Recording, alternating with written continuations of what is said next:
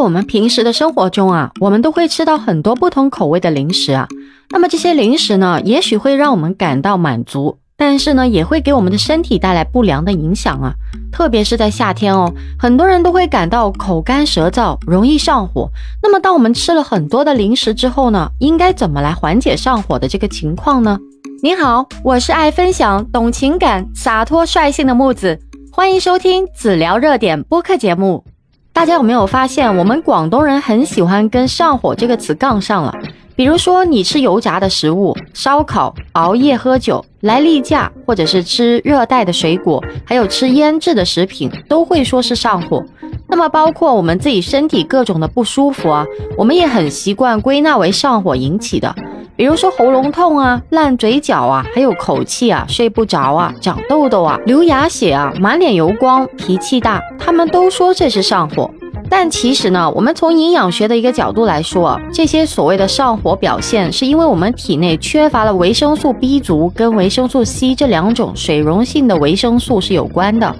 因为当我们吃了烧烤啊、油炸的食物之后呢，身体它需要代谢掉这些高油脂的高糖的东西，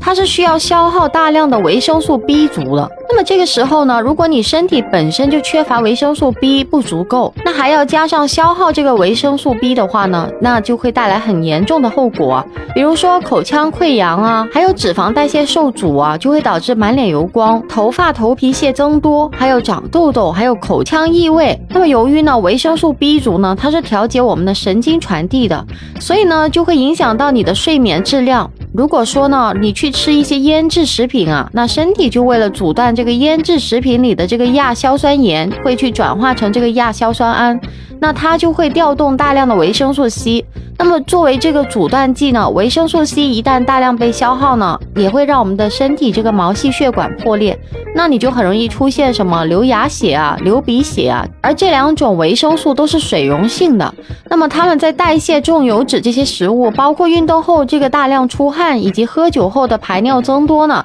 它们都会带走我们大量的维生素 C 跟这个维生素 B，所以这种行为背后带来的后果就是上火的现象。所以大家一定要正确认识所谓的上火现象。那到底怎么样才能缓解这种现象呢？首先呢，我们可以喝一些生津止渴的饮料，比如说菊花茶呀、绿豆汤啊、或山石膏啊，都是一些很好的选择。那么这些饮料它能够帮助我们清热解毒、降火生津，缓解口干舌燥的一些症状。其次呢，我们也可以适当的调配自己的饮食结构，多吃一些富含维生素 C 的水果，比如说柠檬啊、柚子啊、葡萄柚啊等等，都是很好的选择。另外就是需要多吃一些维生素 B 族的食物。比如说蔬菜，颜色较深的蔬菜，含水分较多的蔬菜，比如说西兰花，还有肉食类，鱼虾蟹肉、牛肉、羊肉或者是精瘦肉。那么猪肉里的这个脊肉，还有家禽类，比如说鸡肉和鸭肉。